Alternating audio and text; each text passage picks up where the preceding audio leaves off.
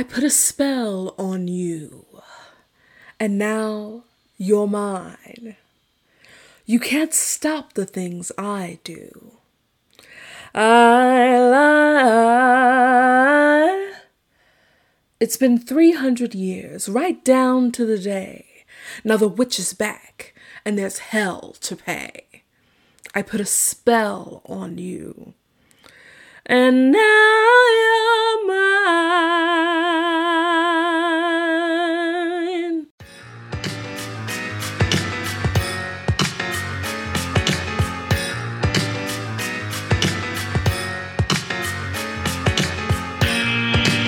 Welcome to Sup Media Reviews, the podcast that never needs spoiler alerts because it takes you back in time to relive the nostalgia of classic TV shows and films that you've probably already seen.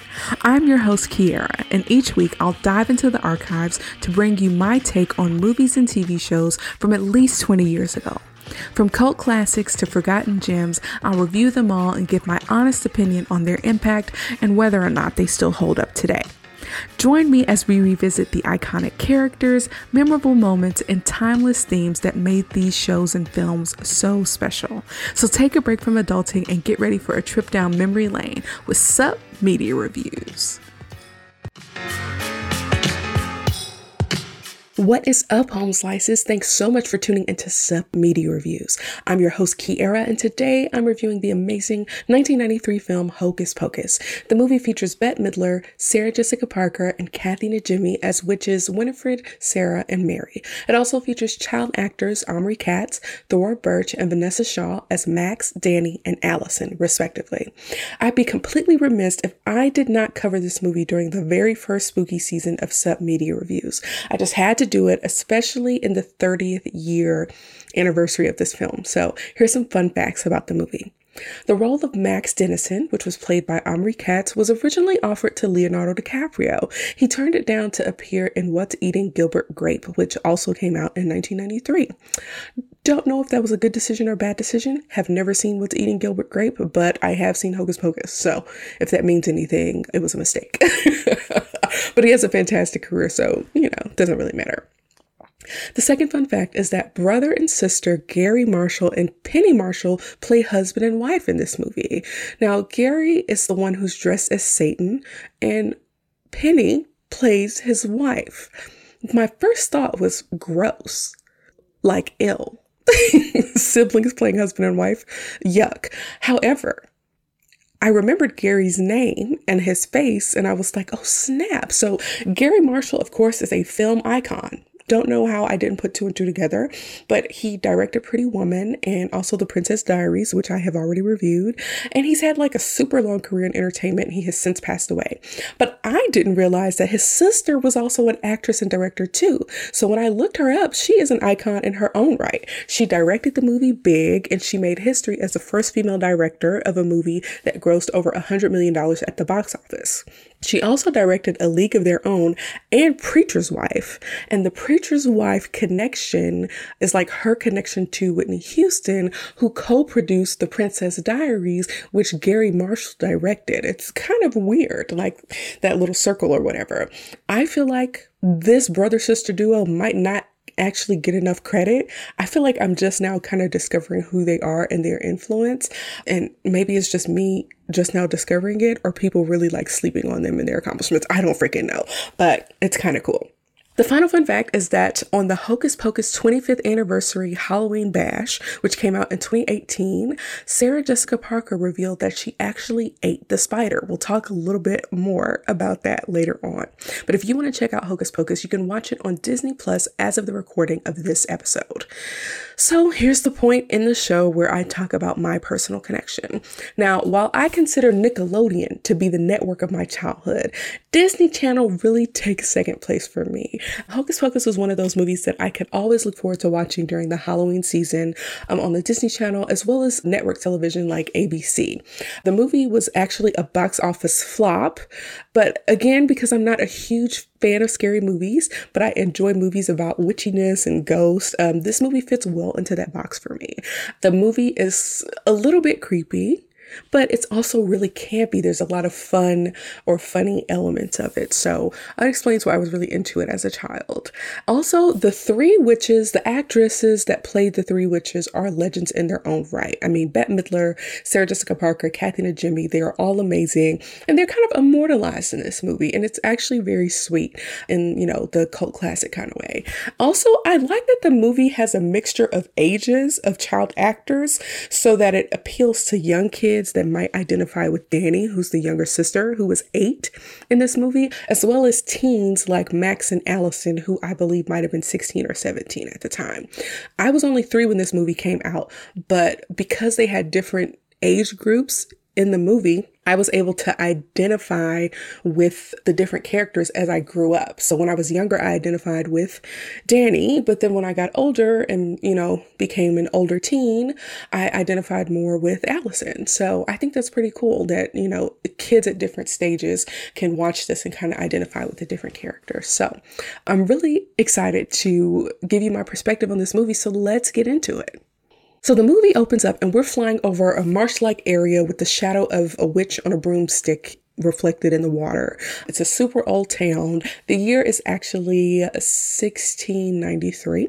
And we see a young man sleeping, and the farm animals are kind of cutting up, you know, as a witch lands near his bedroom window. He awakes to call for a girl named Emily, which we later on find out as his younger sister, and he leaves his cabin as a soothing female voice sings like this calming and creepy lullaby. So the boy and his friend Elijah see a purple plume of smoke in the woods, which means the witches are active, and they run towards it. And they actually see Emily, who is a young girl, probably seven or eight years old, being led into the woods by a witch. And Elijah is like, Emily belongs to the devil worshiping streets now. She's long gone. But the boy, who again is Emily's big brother, appears to be maybe 16 years old, chases after Emily and the witch and asks Elijah to summon his dad and the elders. Like, they got Emily, y'all bring the cavalry, okay? So this boy is running through the woods with no shoes on. At this point in the story, we don't know his name. He's falling and whatnot, but he finally catches up with Emily and the witch, and he sees Emily being lured into the creepy homes of the witches, okay? And so he peeks in a window to see that Emily is surrounded by three sister witches. We got Winifred, who is played by Bette Midler, Mary, who's played by Kathy Najimy, and Sarah, who is played by Sarah Jessica Parker. Now, we know them, we love them, and these actresses and their resumes really speak for themselves. But the witches call Emily the guest of honor and Winifred, who is the leader of the sisters, speaks to this weird spell book that has like a working eye on it. I was always creeped out by this as a child, but they're making something in a cauldron, a potion, and we get to see their sisterly banter, which includes some jealousy, some frustration, a little stupidity. At this point, I'm realizing that the witches actually look old with graying hair and movie makeup wrinkles. I didn't remember this detail from my childhood, but it actually makes sense. The witches are aging and they need to do something to restore some of their youth before they expire. Okay. I feel like their movie makeup is kind of meh. It's really just okay. But as the sisters are preparing the life spell from the creepy spell book, the boy, whose name we still don't know at this point, is sneaking into their home. And so he sneaks into the top floor of the home and he watches them from like the second story loft area. And so Mary can smell a child in the room, but Winnie is like, girl, we already got a child here. Like, that's what you smelling. So Winifred stops Mary from following her instincts, but she does that a lot. As a woman with four sisters, I want to point out their kind of sisterly dynamic. Winnie and her two buck teeth are the leaders of the sisters. She's the knowledgeable, kind of serious one who tries to keep Mary and Sarah in line. She comes across as actually kind of resenting her role as the big sister. And I'm calling her the big sister because she's likely the firstborn. But I think she resents her sister while recognizing that she actually needs them. But I don't think she would ever really admit that. Mary, though, comes across as like the middle sister. She has some deference to Winnie. I mean, a lot of deference to Winnie, actually. And it's like a little tattletale if she thinks that she is being asked to contribute more than Sarah. So there's some jealousy there. We see Sarah, who appears to be the youngest. She has like a little squeaky voice. She comes across as very fancy free and a little stupid. so she may have to defend herself against against Mary sometimes, but she would probably never think of crossing Winnie. So we'll explore their dynamic a little more later on. So now it's time for the ladies to add a piece of themselves to the cauldron to put like the final touches on this spell. And it's a bit of their own tongues. And they literally bite off a piece of their tongues and spit it into the cauldron. And I don't know why, but that freaked me out. Biting my tongue is one of the most painful experiences. I would say it's probably up there with like hitting your funny bone for me. So biting a piece of my tongue off just sounds freaking awful, okay? But anyways, the potion boils up or something to signify that it actually worked. And we learned from Winnie that if Emily drinks the potion, Emily's life will become Winnie's. So basically, she's stealing her youth. Winnie has to correct herself instead of saying like her life will become mine. She says her life will become ours. So there's a piece of Winnie that actually does not want to share. Uh, just as an FYI, her name's Winifred, but I'm going to call her Winnie just to make things a little bit easier.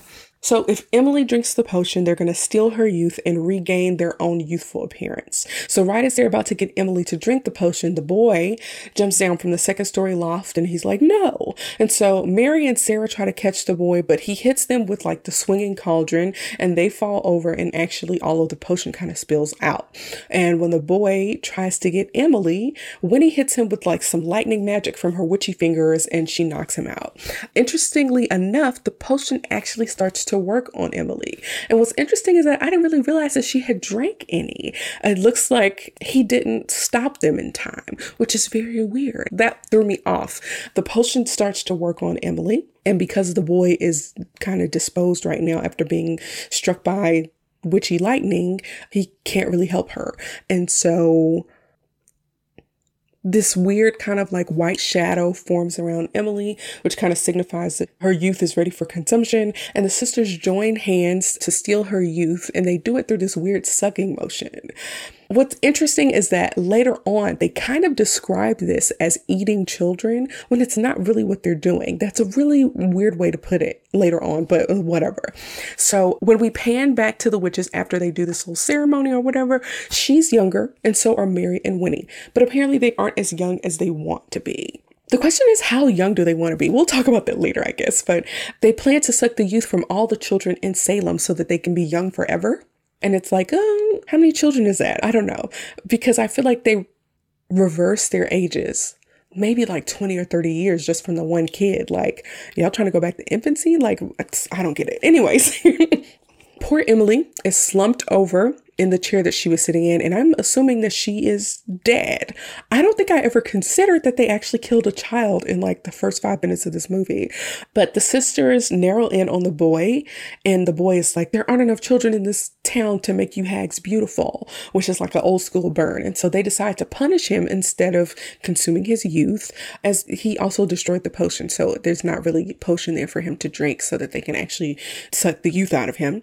And so they decide to punish him and they look through their creepy little spell book for punishments and they settle on giving him eternal life as a black cat. A very interesting punishment as black cats are very ominous and even in modern day have trouble getting adopted due to the superstition of black cats being unlucky. So now this movie actually connects to Sabrina the Teenage Witch in more than one way. Sabrina the Teenage Witch featured a cat named Salem who was a human who was turned into a cat because he kept trying to take over the world. But the other connection to this is that the animatronic cat that is used in Hocus Pocus was actually used on the show Sabrina the Teenage Witch to depict the cat. So that's a, a interesting factoid for us late 80s and 90s babies. Okay. So, right after they turn the boy into a cat, the angry villagers finally come to the witch cabin with torches, and the witches do this weird thing where they pretend to be human and normal old ladies, but the real humans aren't buying it and they prepare to hang the witches. Emily and the boy's dad ask where the boy is, and this is where we find out the boy's name. The boy's name is Thackeray. What kind of name is that? That's so hideous. and to be honest, it's not even that far off from Zachary but something about Thackeray just sounds awful. But Winnie makes a joke about the cat having her tongue, and the sisters start singing. And when they sing, it's like they're reciting witchcraft. And so the people in the crowd, and there's a lot of people there, as maybe all of the townsfolk, I would say at least 40 people, but they're told, like, don't listen to them. They're reciting witchcraft or whatever. And so they start covering their ears. And so little Elijah drops the spell book to cover his ears, and the spell book opens because it kind of does have a mind of of its own, and it flips to a page with the black flame candle spell. And the spell reads One All Hallows Eve, when the moon is round, a virgin will summon thee from under the ground. So Winnie realizes that the book is giving her a hint that she needs to do this spell. She says it aloud, and it's a way that they are going to be resurrected years and years later, right? On an all Hallows Eve on a full moon, and a virgin is going to summon them from the ground. So Winnie is like, You guys are idiots. You know, you gave me a way out, basically. And so she uses that to kind of taunt the Salem townsfolk, and they kick the barrels from underneath the witches and hang them. And Again, as a child, I didn't realize we were witnessing a lynching, mm, but this movie kind of glosses over the whole like, we're killing children and we're lynching ladies. So we're going to slide right past this real quick. But based on a quick Google search, this took place in 1693 in colonial Massachusetts, where 200 people were accused of being witches, 30 were found guilty, and 19 were hanged, as well as two dogs. What the heck? They hanged dogs? Y'all, that's the craziest version of mass hysteria. it's so crazy. I feel like we talk about it and it's kind of funny to us, but people literally died over some BS. It really was BS. It's freaking crazy. And a lot of them, probably, I'll say a lot of them, I don't know how many were women. I would say probably most of them were women. It's freaking crazy. But now that Thackeray, who has turned into a black cat, approaches his father once the witches are hanged, his father turns him away and he's like, Get out of here, you beast, or whatever. Nobody ever really knows what happens to Thackeray. So that sucks. But then we flip to modern day, and it's 300 years later in 1993. And a teacher is in a classroom of high school students. They appear to be about 16 years old, 17 maybe. And a teacher is telling the story of the Sanderson sisters. And she says that a black cat guards the house of the Sanderson sisters, which is still standing to this day. And it is trying to deter people from bringing the witches back to life. She weaves this kind of suspenseful tale and she like does a jump scare on one of the students. And they're really entertained. They're really engaged to be this old a lot of times students are not as engaged as they get older. I don't even know what class it is. Maybe it's history, English, whatever. But the kids in the town seem to be really into the lore, right? But there is one kid in the class whose name is Max Dennison, played by Omri Katz, who expresses his disbelief in the Sanderson sister Hokum. The local teenagers boo him and they kind of tell him off or whatever. We find out that Max is from California and he's being depicted as this kind of laid back non believer, right? Like he doesn't buy into this local legend. So the young lady who told him off, her name is Allison, and she's played by Vanessa Shaw. And Max kind of boldly gives her his number in front of the class. And I'm like, mm, okay, son, okay.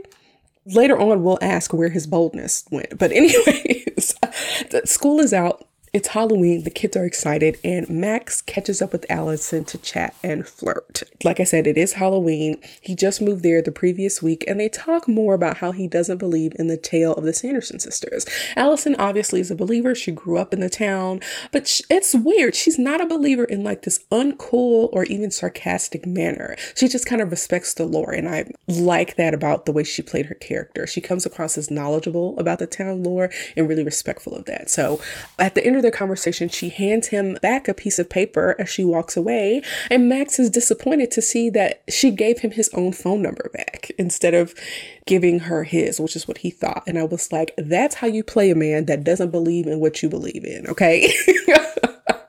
I really enjoyed that. Not interested, cuz. Okay. So Max rides his bike home over the river and through the woods, and he comes to like a stop in the cemetery where he comes across two bullies. Okay, they're pretty stupid, and their names are Jay and Ernie, but Ernie wants to be called Ice, and he even has the word ice cut into his hair on the back of his head.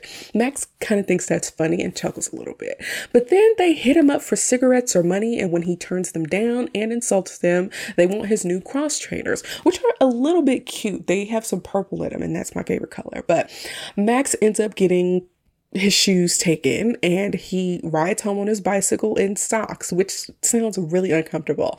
But when he gets home, he kind of yells at his parents for making him move to Salem. It's literally all the way across the country, basically. And he's just really in a mood.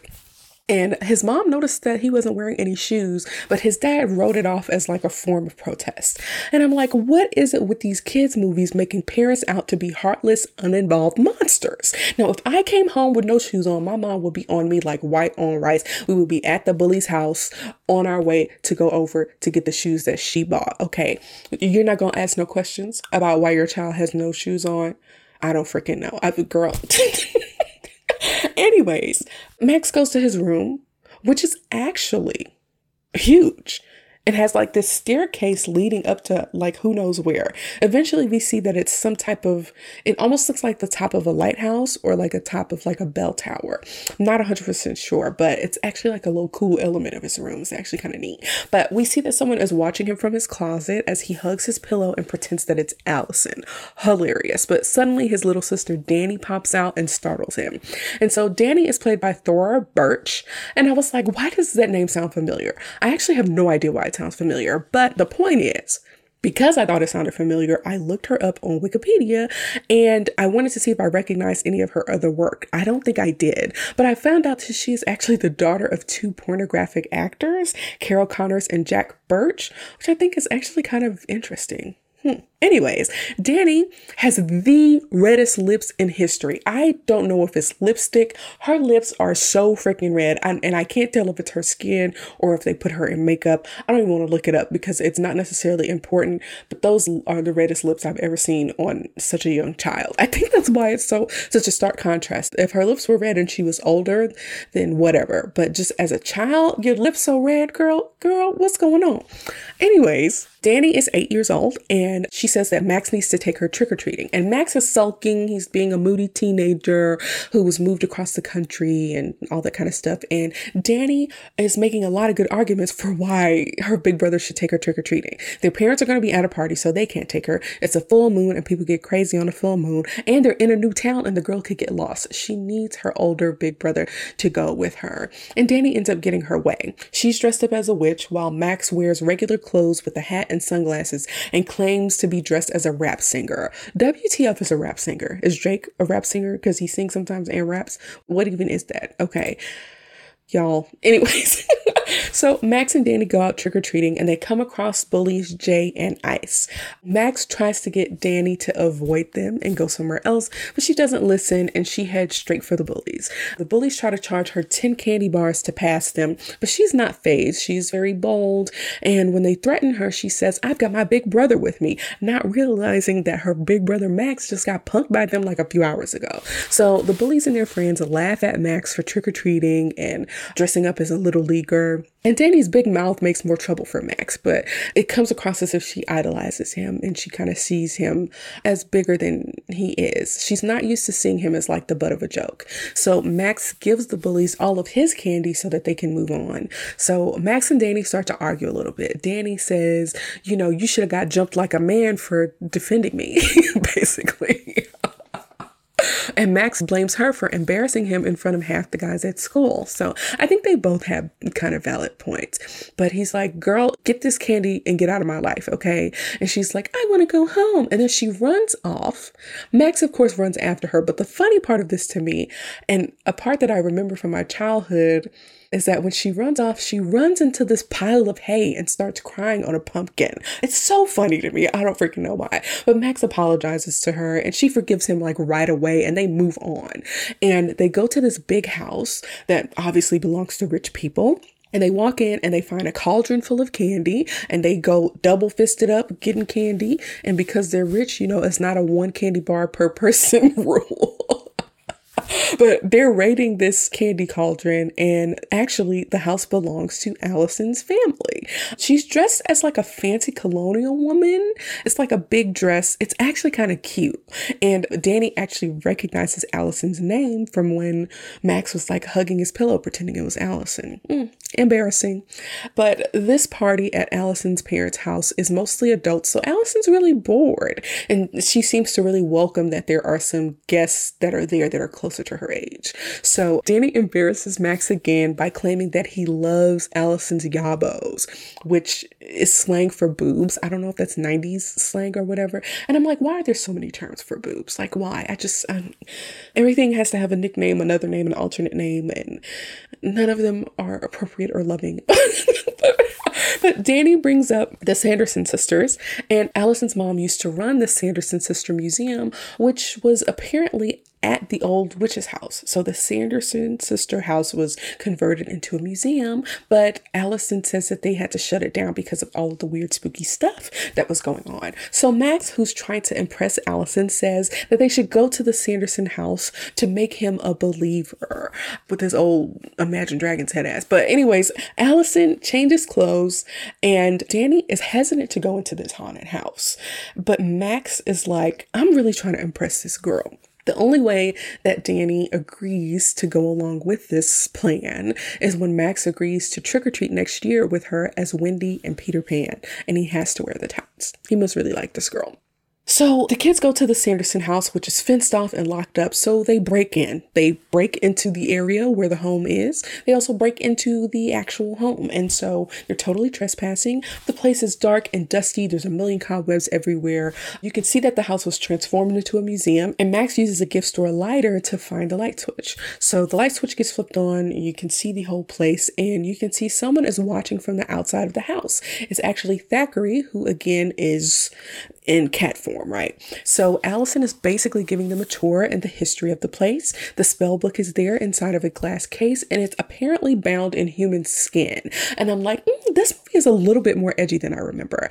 To be fair, I don't know that I could really comprehend everything that was going on at the time, but yeah, human skin, that's a little edgy. but Max spots the black flame candle, which is made from the fat of a hanged man, and he reads the legend. If lit by a virgin on a full moon, it will raise the spirits from the dead. And so he's like, hmm, I should light the candle with my new lighter. And when he suggests it, he gets attacked by a black cat which is Thackeray. And so Danny and Allison freak out and they're like, okay, this is an omen. You got attacked by a black cat. Like, quit playing around and let's get up out of here. But an incredulous Max says, this is all just a bunch of hocus pocus. Usually, when characters say the title of a film, it's corny for whatever reason, it doesn't come across as corny to me here. And I don't know if it's because it's a children's movie or because it actually fit into the scene, right? Because the thing that's coming to mind for me, and why did I get married too? There's a part where one of the characters says, Why did I get married? And then the partner's spouse says, or that person's spouse says, Why did I get married too? And I'm like, That is not how people talk.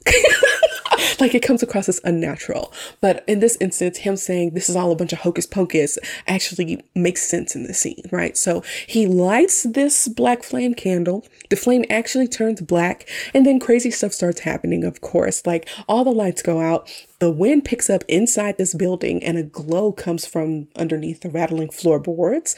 And now everyone knows he's a virgin. So it's all bad. So the candles around the room starts lighting themselves, and for the first time, Max is faced with the consequences of his stupid decisions.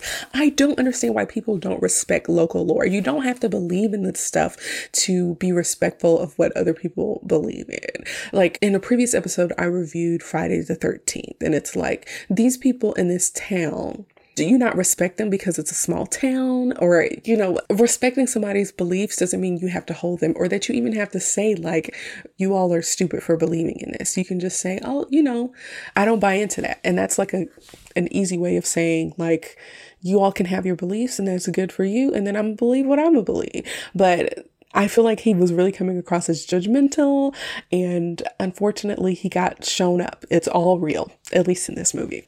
So Winnie laughs, and the doors open to reveal Winnie, Mary, and Sarah. They are back from the dead, and they look the same as when they were hanged, and they're happy to be back in the land of the living. The children hide as soon as they see the witches, and the witches kind of wonder who lit the candle. But then Winnie sees her spell book, and Mary smells children.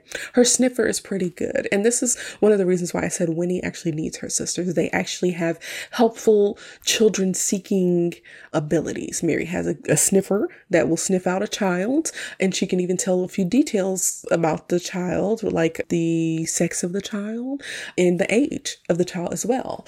We also have the sister Sarah, whose, you know, gift of song lures children, kind of puts them in a trance or whatever. So Winnie needs her sisters, okay, as annoying as they are. But the sisters manage to scare Danny from her hiding place and they admire how well fed she is. And I was like, you know what? In 1693, there probably was some food insecurity and children weren't so chunky, okay? So, not that Danny is chunky, but but they call her Shishka baby and dumpling. And again, this is the part where I feel like it's weird comparing this child to foods as if they eat the children when I perceive them as sucking their life force, not necessarily consuming the child like old Hansel and Gretel you know, the witch from that story. So I think it's weird. They reference eating children multiple times when I feel like that's not what they're really doing. It's strange. But they realize that it has been 300 years since they were hanged and they get ready to put Danny inside a cauldron when Max calls out to them. So when he zaps him, with her little lightning. And already we are drawing parallels between Thackeray and Emily versus Max and Danny. And that happens throughout the movie. The witches are throwing Max around and dusting off their old magic skills. And while Sarah and Winnie are occupied with Max, Allison attacks Mary and hits her in the head with a frying pan. Danny jumps in and she rescues her brother by hitting Winnie and Sarah with her bag of candy. And Thackeray the cat attacks Winnie, and the kids, you know, are trying to get away. But instead of leaving with the girls, Max climbs to the second story of the house turned museum and says a little speech about how he's Max the Great, and he uses a lighter to activate the sprinkler system, calling it the burning rain of death. So the witches freak out because they see the lighter, which is new technology. He calls himself Max the Great, and they believe that he has some type of mystical powers. So when they hear burning rain of death, they think that he's going to unleash some type of mystical attack. So when the sprinklers turn on, they are freaking out, thinking they're going to be hurt or die. And Max uses this opportunity to jump down and he ends up falling on his butt. But then Thackeray, the cat, climbs on his chest and says, Nice job, Max. And it freaks the boy out because it's a talking cat. But the cat tells him to get the spell book, and he does. He has to break the glass case and grab it. And this buys the kids a little bit of time before the witches realize that the sprinkler is just water and they chase the kids. Now, when the witches leave the house, they come across some pavement and they don't really know what it is, and they push Sarah into it, thinking that it's a black river, but it's firm and solid. So they were willing to sacrifice her. I'm just now realizing how important the 300 year time difference is in this story. A lot of the stuff that happens is them realizing and recognizing, like centuries later, how much technology and things have advanced. So they end up doing that weird iconic walk where they march in like this horizontal lockstep. It's really cool, actually a little bit creepy. And then they see an emergency vehicle go by with lights and sirens. Never having seen a car before like that, maybe never even hearing a sound like that, they run away scared. And I can see why it would be freaky to experience that for the first time. But like I said, because they're experiencing these modern inventions, the kids have time to create more distance between themselves and the Sanderson sisters. So, real briefly, we're going to take a break from the story and talk about the costumes. Okay. Winnie has red hair in the style of the Queen of Hearts. She has very pronounced red blush. She has lipstick that is only around like the fullest part of her lips. I believe that's also similar to the Queen of Hearts as well. She's wearing an old school and very witchy green and blue get up. It's like a long dress that has this decorative, maybe velour or velvet robe or coat over it. And there's a lot of movement in the skirt with like a potential petticoat underneath because of how full it is. She has long nails and she's wearing a lace finger loop glove that is so cute.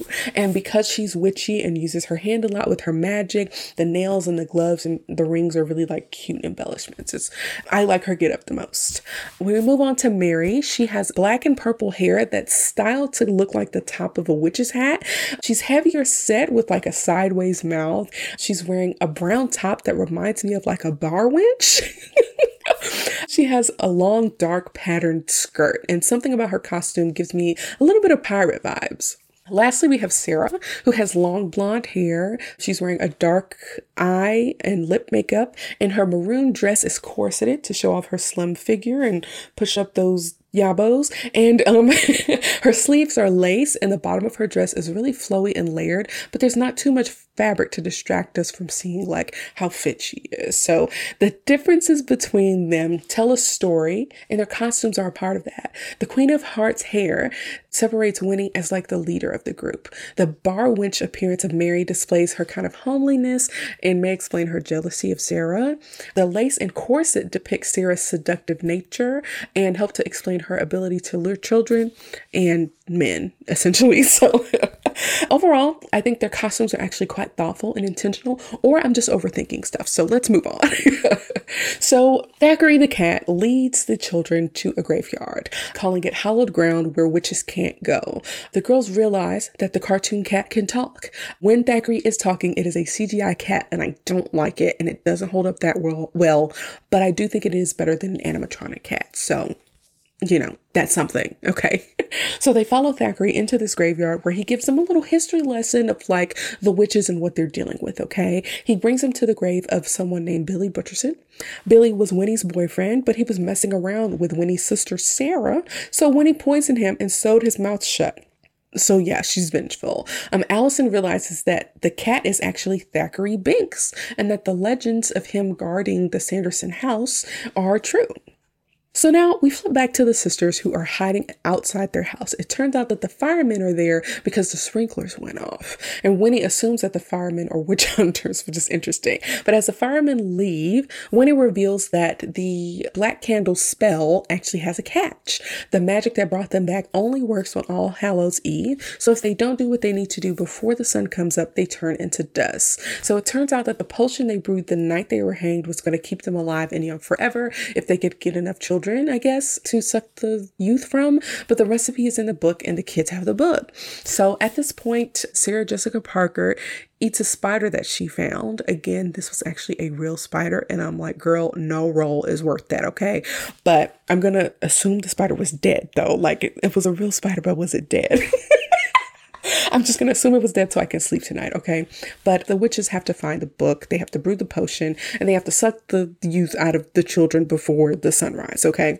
That is their mission for the duration of this film. Winnie asks her sisters if they understand the severity of what she's saying. She's like, if we don't complete this before sunrise, we will die. And neither of them does. Mary is just too busy complimenting Winnie's storytelling, and Sarah just was not listening. So this goes to show that Winnie really is the brains of the operation, which is funny because she's not always the smartest either. But we flip the scene back to Thackeray, who's in the graveyard telling the kids about how it's his fault that his sister is dead while he's sitting atop of her grave in his cat form.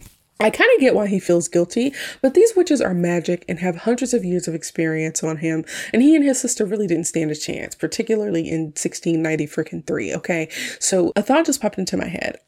I'm curious to know if Emily and Thackeray were born in Europe and migrated to the Americas and settled in Salem, or if they were born in Salem.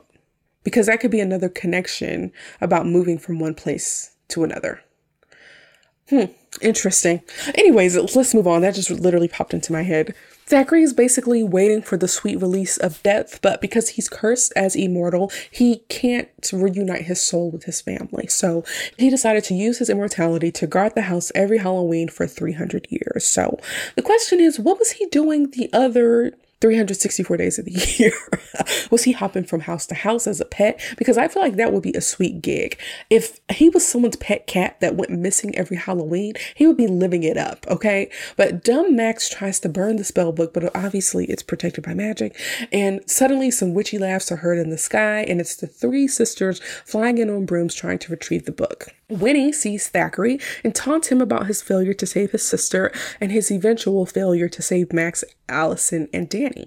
And so the kids grab the book and they run through the graveyard trying to avoid the witches who are on their brooms. And because they can't land on the hollowed ground, Winnie has to use a spell to awaken Billy Butcherson, her unfaithful lover, from the dead. And so the fake ground shakes. This effect is pretty bad, where the ground is shaking. And Billy actually arises from his grave. And to be a 300 year old corpse, he has a lot of hair and skin. But we're gonna look past that, okay? He's a zombie. So the kids run off scared because they just witnessed someone dead come back to life. And Billy seems disappointed to see that he's dead. It's kind of funny.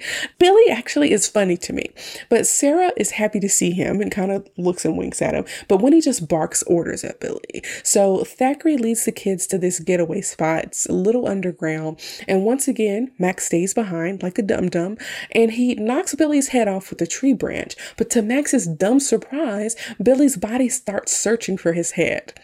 Max is getting on my nerves at this point, y'all. Lighting candles, knowing he a virgin, staying behind, multiple times to try to be the savior when he's the one who messed up in the first place. He's just being annoying, okay? Max eventually catches up to the others and they go underground into like a Salem crypt that connects to the sewer and up to the street so that they can escape without being caught by the witches. So when Billy finds his head, Winnie orders him to follow the kids, grab the book, and then go back and find the witches.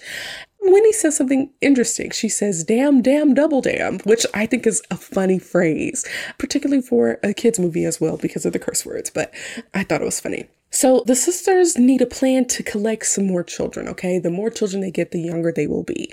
And like I said earlier, when they suck the youth out of little Emily, their age went back 20 to 30 years. Okay. And it's like, how young do you want to be? And how many children will it take to get you there? Because I feel like if little Emily, if little 1693 Emily got y'all down to where y'all were in this movie, y'all need one more child.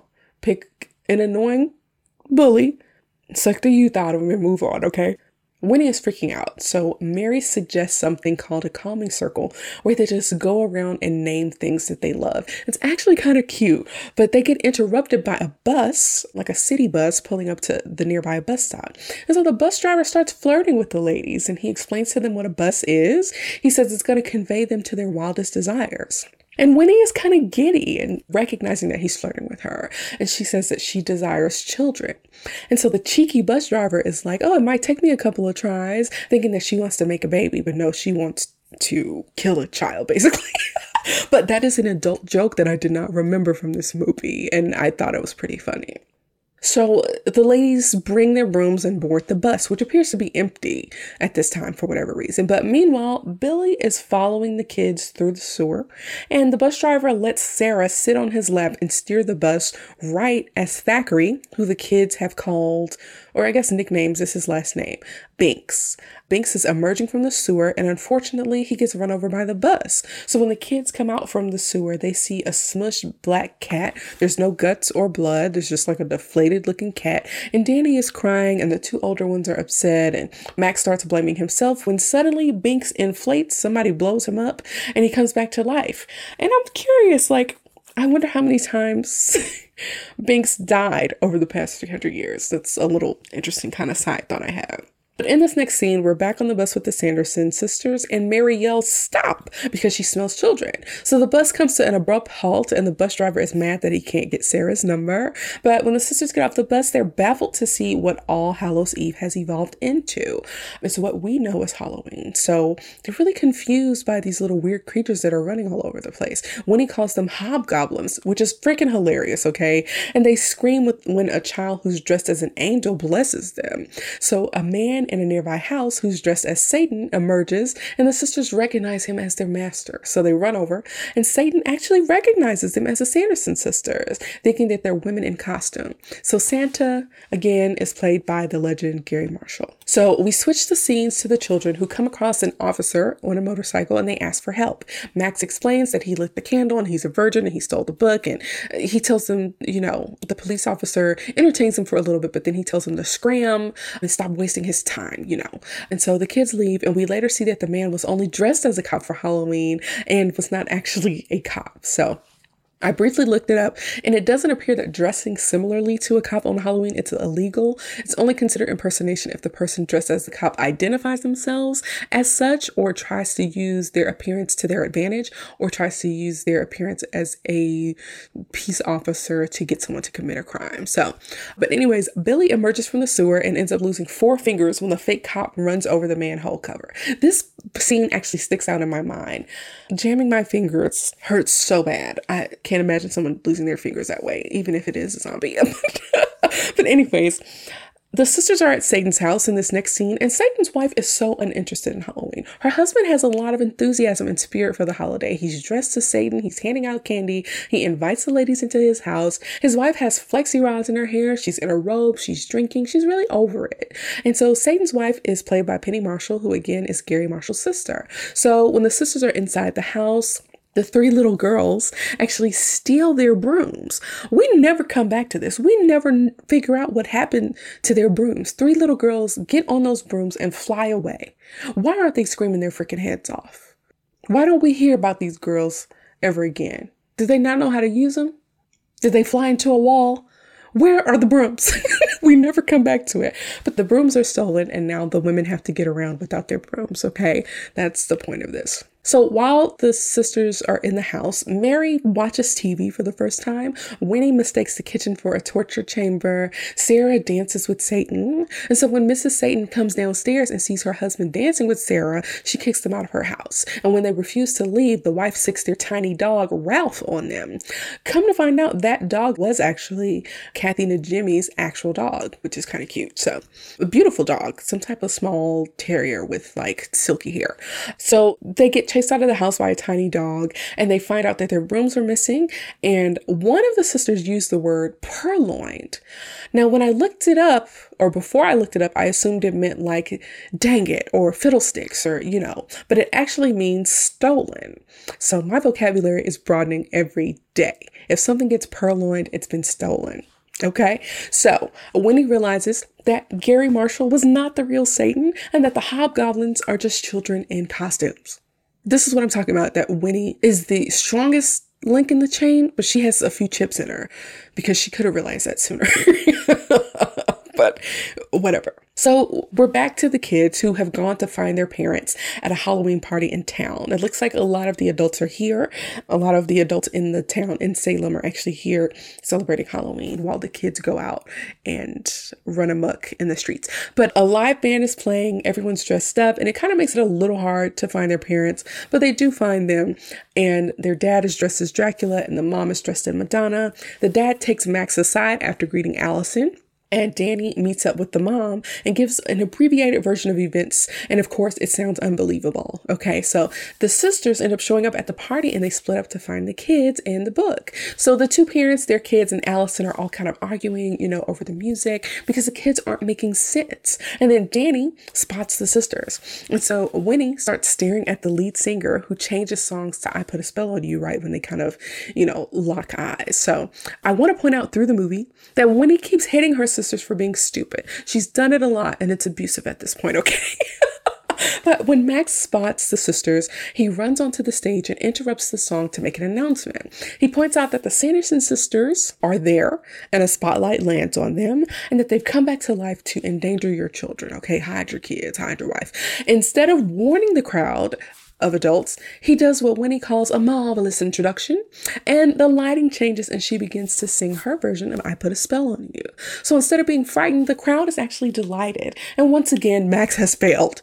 Okay.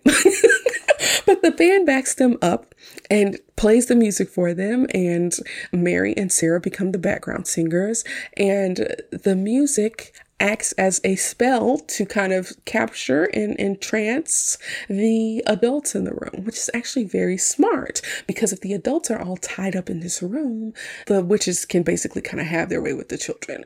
I mean that in the hocus pocus way. Okay. but then Billy shows up and the kids have to leave to avoid him. This is something that I did not realize as a child that the song that they were singing was actually them putting a spell on them. The song literally says, I put a spell on you. I thought that they were just super into seeing the Sanderson sisters and were like really just like, yeah, we love them. This was a great performance. Let's dance. But no, they literally put a spell on them. And Winnie at the end of the performance tells them, dance until you die and play that funky music till you die. And then she laughs maniacally.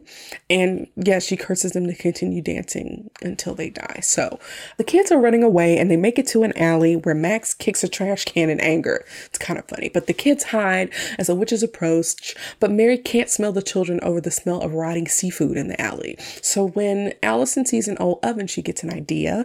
And so they head over to the high school, which the witches call a prison for children, to lure the witches. Max uses the PA system to taunt the witches. And when the witches come across Binks, they do that weird march thing again. And they are drawn into a large ceramics oven by a boombox playing a French language tape. So Danny and Allison trap them inside, and the witches presumably burn to death when they turn on this like kiln or oven that they use to, I don't know, is the word cure ceramics? Or like to get ceramics to harden. So yeah, we see a weird green plume of smoke leave the top of the school, and the kids are celebrating because they think they've won. They burn the witches alive, whoop de frickin' do. So when the kids are celebrating, Max tells Binks to stop blaming himself for Emily's death. And Binks tells Max, you need to appreciate your sister while she's still around. And so Binks almost kind of leaves thinking that everything is over when they kind of decide to adopt him into the family. Fun fact, when the kids are celebrating, because ding dong, the witches are dead, they're dancing in front of a fountain, and that fountain is the same one from Friends, the TV show. It's actually located on a Warner Brothers set and not in New York. So, fun little fact. But when the kids get home, they realize their mom and dad haven't made it back yet, and then we see how dirty the kids are. It makes sense that they would be dirty after the kind of things that they went through. They were in the graveyard, they were in the sewer, they were in the nasty little alley, but with the lights on in the house, they look extra dirty. So, we flash to the parents who are actually still dancing at the party because they've been cursed to keep dancing until they die.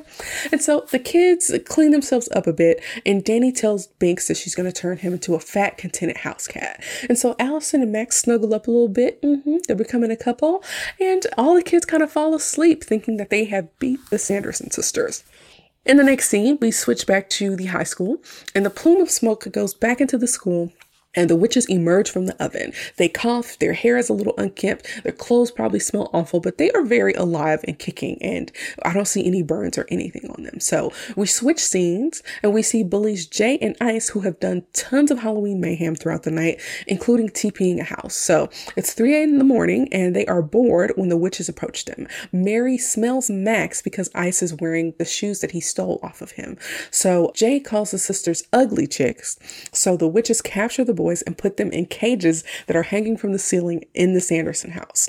They only have a few hours until sunrise, so they resort to trying to make the potion from memory. They do this silly scene where they try to remember the ingredients, and Sarah actually says the right ingredient, but the other sisters won't listen to her.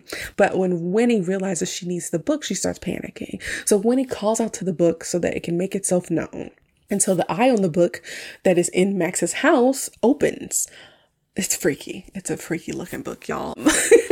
but, anyways, it opens as Allison and Max wake up, and then the eye closes. And so now it's 5 a.m., and Allison's gonna be in trouble with her folks. So she's getting ready to head home. But while she's like putting on her jacket, she's like, You know, I pity poor Binks because he's still cursed. He's never gonna die. He's gonna be here forever.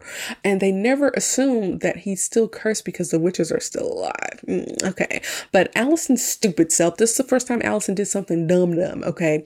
She suggests that they use the spell book to try to uncurse Binks to pay him back for showing them the ropes and saving their behinds multiple times. So Max reminds Allison that Binks told him not to read the book, but Allison thinks the witches are dead. What could it hurt? Okay, nothing bad ever came from reading a book, like old girl said in The Mummy. But this time, Allison is just a big dum dum, okay? Um, it was her turn. Max had been messing up the whole night.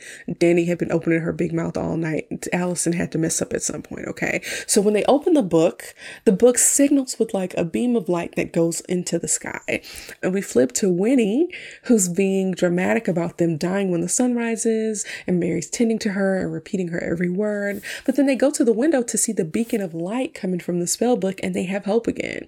So they find a broom, a mop, and a vacuum vacuum in a closet in their house, and they use it to fly towards the light to retrieve the book. Max and Allison are reading the book. The light is shining on their faces, but it doesn't appear that they can actually see that. Or maybe they just think it's something mystical about the book. But the kids learn that a circle of salt can protect them from witches, which is something that I have heard a lot when it comes to lore. But Binks wakes up and he closes the book But the witches are basically at the house already. The older kids leave the room as the witches kind of break in quietly so they can find some salt. They flirt while they're in the kitchen, and right before they have their first kiss, they hear commotion upstairs. So they run up to check in on Danny and they notice the book is missing. And when they peel back the covers looking for Danny, it's actually Sarah in the bed. And I actually jumped, y'all. They got me with a little jump scare, okay? So Mary, Winnie, and a captive Danny come out of the closet, and Winnie uses the book to attack Max. It's interesting that all the physical attacks are only on male children while the sucking of the life situation seems to be reserved for the, the young girls.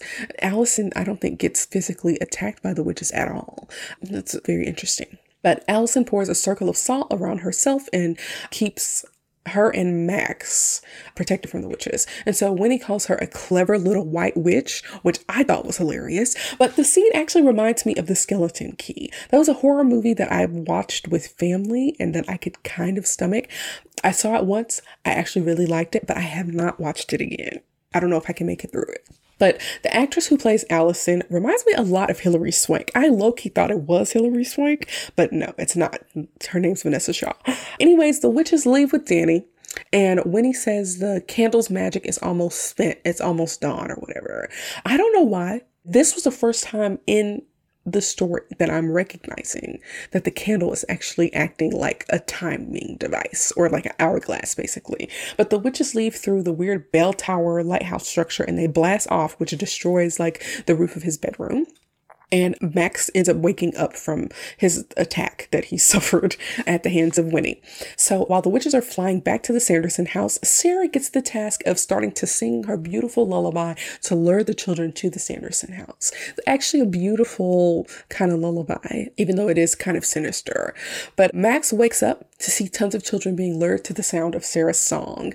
And Allison starts putting together that the sisters will die if they don't steal the lives of children by the time the sun comes up. So then Max asks a weird question How do we make the sun come up? Even though it's foreshadowing what they're going to do next, it's a stupid way to ask about next steps. If I learned this bit of information, I'd be too worried about Danny or delaying the witches to worry about how to make the world turn faster so that the sun can come up, okay? And where in the heck is Binks? Now, I did mention this before, but one of the other effects that doesn't really hold up for me is that when the witches are flying, it's not very smooth or fluid. It's basically like you can all but see the strings that are being pulled to make them fly. Sarah finally makes it back to the Sanderson house where Mary is helping Winnie make the potion and Danny is tied to a chair. So we also see that Thackeray was put in a bag, so that's where he went. What's funny is that Jay and Ice are still in cages suspended from the ceiling and they're kind of being taunted by Sarah and Mary. And so when Danny mouths off and calls Winnie ugly, Winnie designates her as kill number one. So we see someone pull up in what looks like a red Ford Explorer, and the potion is ready, and the witches try to get Danny to drink. Thackeray warns her not to drink from the little bag that he's trapped in, so she's resisting drinking. But right as they're about to force feed Danny this potion, Max runs in and tells them about something called daylight savings time. And a light flashes from outside, and the witches think it's the sunrise. So they get all dramatic, thinking that they're going to die. And Max uses this time to untie Danny, grab Binks, steal his shoes back from Ice knocks over the newest batch of the potion, and he abandons Ice and Jay, who are left in the cages. Allison and Max use some type of colored film or tape over the headlights to mimic sunrise, but they hightail it to the car to try to make an escape. So it looks like there actually may be about an hour left before sunrise. Unfortunately, they can't make a quick getaway because the entrenched children are making their way to the Sanderson house and they're blocking the driveway. Winnie sees that even though the cauldron gets knocked over and broken, that they can salvage enough potion for a single child. And even though they have a whole town of children arriving, because of how vengeful Winnie is, she's dead set on getting Danny for calling her ugly. This is the first time I'm realizing that a key character trait and flaw for Winnie is insecurity about her looks. Now, the whole mission of them doing this type of spell or ceremony is that it's about youth and beauty, which makes you think that it's about vanity, but really it's about her insecurity. I find that actually pretty interesting. So the kids make it to a cleared part of the road. They're driving pretty fast. Again, we don't know how old Allison and Max are, but Max appears to be a good driver. Maybe he's 17. But anyways, Winnie pulls up beside him on her broom and asks to see his driver's permit. Girl, how you know what a driver's permit is? You just made it to 1993. but anyway, she starts choking him through the open driver window, and I thought this was low key kind of funny. But the CGI here that shows her flying next to the car is cartoonish to me. It's not totally awful, but it's just not good. So the kids kind of throw Winnie into the bushes as they drive away and they head back to the cemetery, which is hallowed ground. And again, the witches aren't supposed to touch the ground there. So the girls and Binks run in, and Max ends up getting accosted by Billy. And so Max tells the girls to run ahead, and he pulls out a small knife, and then Billy grabs it and Max and holds Max kind of like by the neck, right as Winnie pulls up and barks more orders for Billy to bring Winnie, the little girl, Danny. But Billy uses Max's knife to cut open his sewn up mouth, and some moths come out. I actually heard that these were real moths, but the inside of the mouth was fake. So so the actor did not actually have the moths like on his tongue or in his mouth. It was like an artificial mouth. But yeah, these people and these real bugs, y'all, I couldn't do it. But Billy speaks for the first time and he calls Winnie a winch, a trollop, and a buck-toothed mop riding firefly from hell, which is really funny. And Billy, like low key, well, not really low key, high key teams up with the kids against these witches. They surround Danny with a ring of salt as the witches fly over, and Allison throws some salt until she runs out. Winnie kicks Billy's head off after he tells her to go to hell, and Danny leaves the salt circle to help Billy find his head. Danny, girl, you out here about to die and you trying to save somebody that's already dead. This is one of the most annoying kind of tropes about one of the things I didn't talk about was how Danny is like this idealistic, altruistic kind of girl. And a lot of times they end up risking other people's safety because they want to be altruistic or whatever. Like, girl, come on. Danny ends up getting scooped up like a little dummy because she stepped outside the salt circle. And Winnie calls her a trolley mog, which is hilarious. And she's trying to force her to drink the potion while she's on the floating broomstick above the, you know, graveyard where they're at. I looked up trolley mog and it means dirty, slovenly female. I think that's pretty harsh for an eight year old. but Binks jumps into action and pounces on Winnie, causing her to drop the potion. And Max, with his cat like reflexes, catches it instead of letting it break on the ground. Now, personally, I think this is a little bit of a dumb move, but the movie would have ended in an anticlimactic way, but it would be over. But Max tries to use it as a bargaining chip, but he doesn't have the upper hand in this. So he ends up drinking the potion and sacrificing himself as a life force straw. I don't know. he ends up sacrificing his own life force to save his sister, Dani. So Dani is returned to the ground. Winnie calls him a fool and pulls him off the ground by his clothing and lifts him up some feet off the ground, maybe 10 to 20 feet off the ground by his clothing, and she begins sucking his life force. But Max is older. He's not easily entranced. Max is fighting back, and he's really making it hard for her to complete this task. He ends up almost falling from the sky a couple of times. When Winnie asked Mary to come help her, Dani, Max, and Billy pull the vacuum cord of the vacuum that she's riding, and they get caught in this tug of war between like them pulling on the cord and Sarah pulling on Mary as well. So the kids and Billy release the cord, launching Mary and Sarah upward. And at this point, the sun's starting to come up. So while Winnie's a little bit distracted, Max knocks her off the broom, and Winnie, or a dummy dressed as Winnie lands face first onto hallowed ground, and literally nothing happens to her. What is all this hullabaloo about this being hallowed ground and they can't touch it? She touched it and was just fine.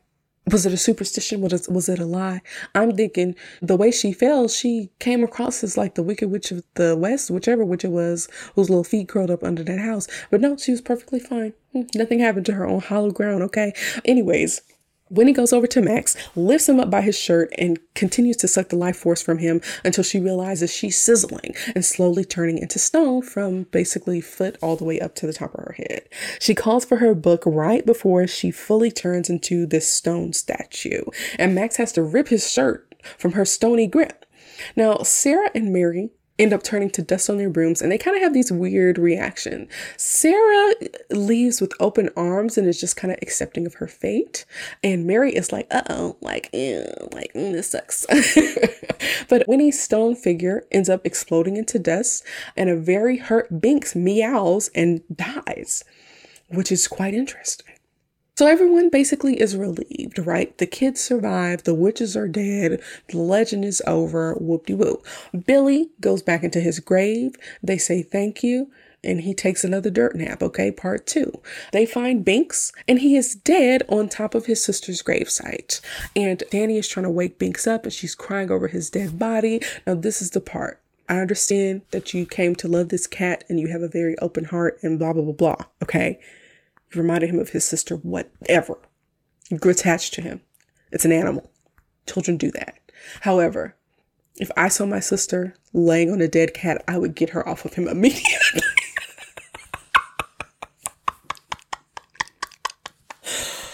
oh, I don't even know if I explained how he got injured. He climbed up a tree to hop onto Winnie to attack Winnie, and that's how the potion came loose. And then Winnie grabbed him and threw him down to the ground. So he had like a 20 foot fall or whatever, and he didn't land on his feet because I guess he's way past his nine lives. But y'all, her laying on top of that dead cat, the only thing I could think in my head was, girl, girl, if you don't get off that, that dead that cat ain't never had no flea bath. That cat ain't had no type of veterinary care. Get off of that cat, okay? I don't know why that was my first thought. But, anyways, she hears someone call for her, and it's actually the ghost of the human Thackery. His soul is free now that the witches are gone. And Binks even thanks Max for lighting the candle with his virgin behind. And so we see the ghost of little Emily calling for her brother Thackery.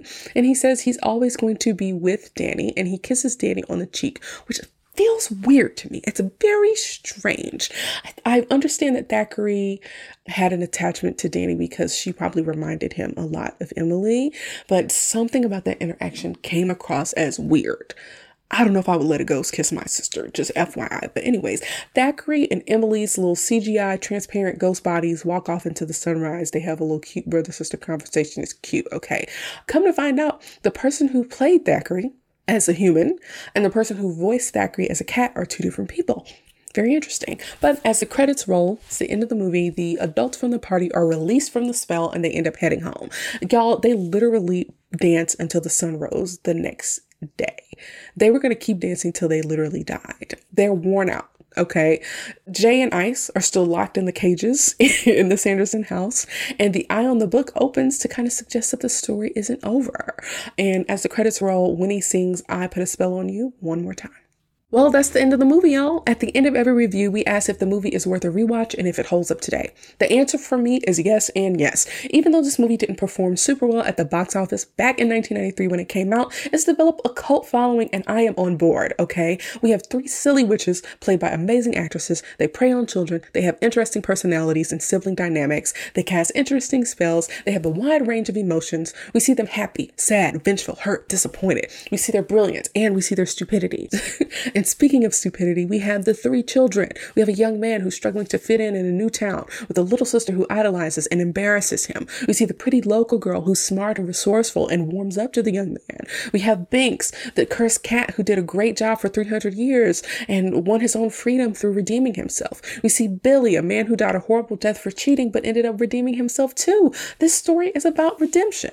I mean, Max went from being the grumpy big brother, reluctantly taking his eight year old sister trick or treating, to the kid who saved literally every child in the town, even though he's the one who endangered them in the first place. but it's a sweet story with a happy ending and what is not to love, okay? I will say there were some elements of the movie that threw me off a little bit. I found that the story was a little edgier and a little more sinister than I remember.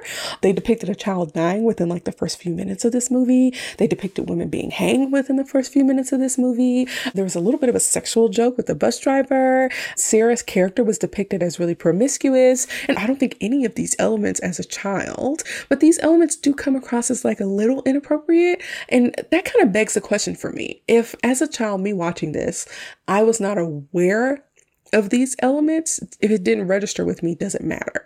And I think maybe not. I feel the same way similarly about Jumanji. Like rewatching it as an adult, I was like, why was I not more scared of this? Like a lot of scary things that could be scary to children happen in Jumanji.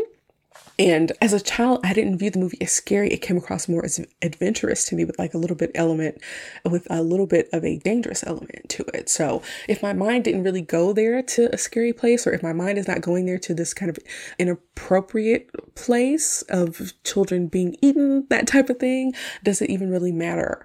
And the answer is probably not. But um, keep ruminating on that. But I will say that I enjoyed the movie a lot, and I only mildly disliked the CGI cat and the poor movements when the witches were flying.